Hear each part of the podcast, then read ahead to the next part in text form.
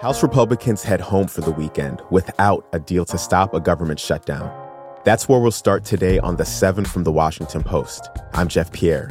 It's Friday, September 22nd. Let's get you caught up with today's seven stories.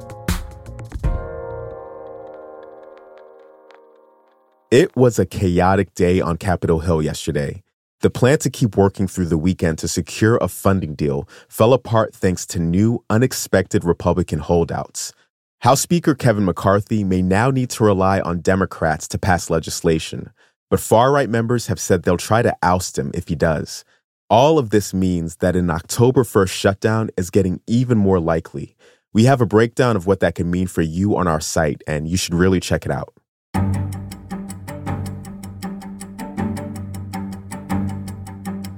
At number two, President Biden announced new military aid for Ukraine yesterday.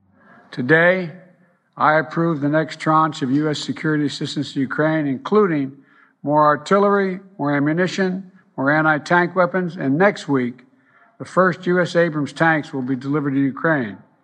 We also focused on strengthening Ukraine's air defense capabilities. Ukraine will receive 325 million in weapons from Pentagon stockpiles. This is what Ukrainian President Volodymyr Zelensky had been lobbying for, but he's still pushing for billions more in aid. That's why he stopped by Congress, the Pentagon, and the White House yesterday. He also stopped by the National Archives to thank the U.S. for its support in the war in Ukraine, and he described what Ukraine's soldiers have gone through. Ukraine pays the highest price for defending freedom and global security. Every day, every night, our soldiers, our soldiers sacrifice their lives holding their ground in the trenches on the front line. Today, Zelensky is in Canada pushing for more support.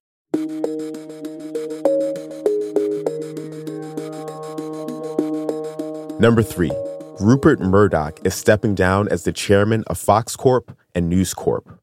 The 92 year old ended his 70 year career with a memo to employees yesterday.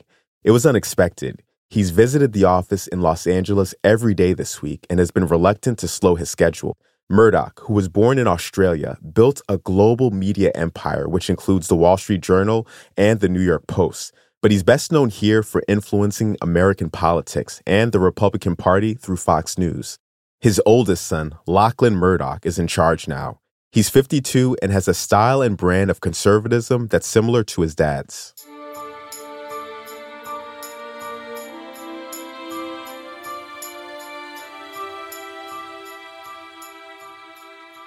A potentially destructive saltwater wedge is climbing up the Mississippi River.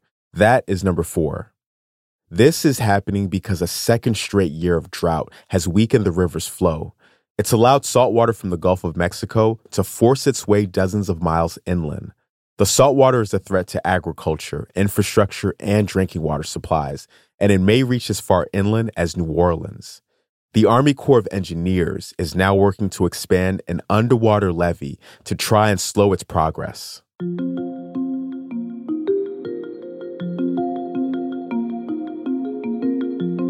China is sweeping up human DNA data from across the world. That's number five. China is doing this because it wants to become a world leader in new medicines and therapeutics. The coronavirus pandemic created new opportunities for it to collect genetic data from more than 20 countries. Western intelligence agencies have some concerns about this project. Human rights organizations say that China has forcibly collected biometric data from populations of Uyghurs and Tibetans. They're also worried about what China intends to do with this genetic data, other than create new medicines. In theory, it could build biological genetics based weapons to target specific populations.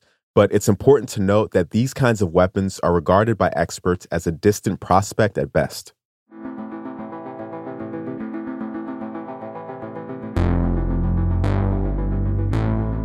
At number six, taking care of your teeth and gums could help protect your brain. Recent research shows that poor oral hygiene could increase the risk of dementia. Bacteria and inflammation from gum disease may lead to Alzheimer's. The science isn't totally settled, though. Dental problems could be a symptom rather than a cause of cognitive decline. But in any case, oral hygiene is one of the simplest and most important ways to look after your health.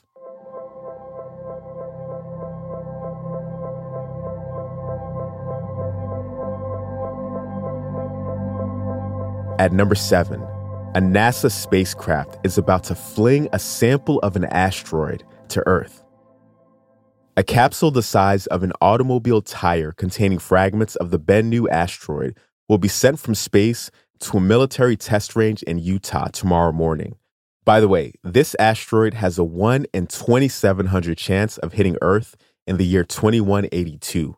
But that's not why scientists want to get a piece of it, not yet, anyways. Instead, it's NASA's first attempt to scoop up and retrieve pristine samples from an asteroid. This type of asteroid contains molecules that date back to the creation of the solar system 4 billion years ago, and they may contain clues about the origin of life on Earth.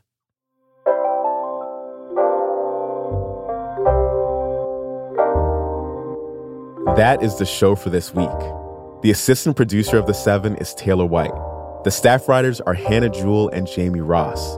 John Taylor is our editor. Additional editing by Christina Quinn. Copy editing by Francis Moody and Melissa No. Mixing and sound design is by Jim Briggs and Justin Garish. Our theme music is by Edith Mudge, and Renita Jablonski is our director of audio. I'm Jeff Pierre. Thanks for listening. Have a great weekend, and I'll meet you back here on Monday.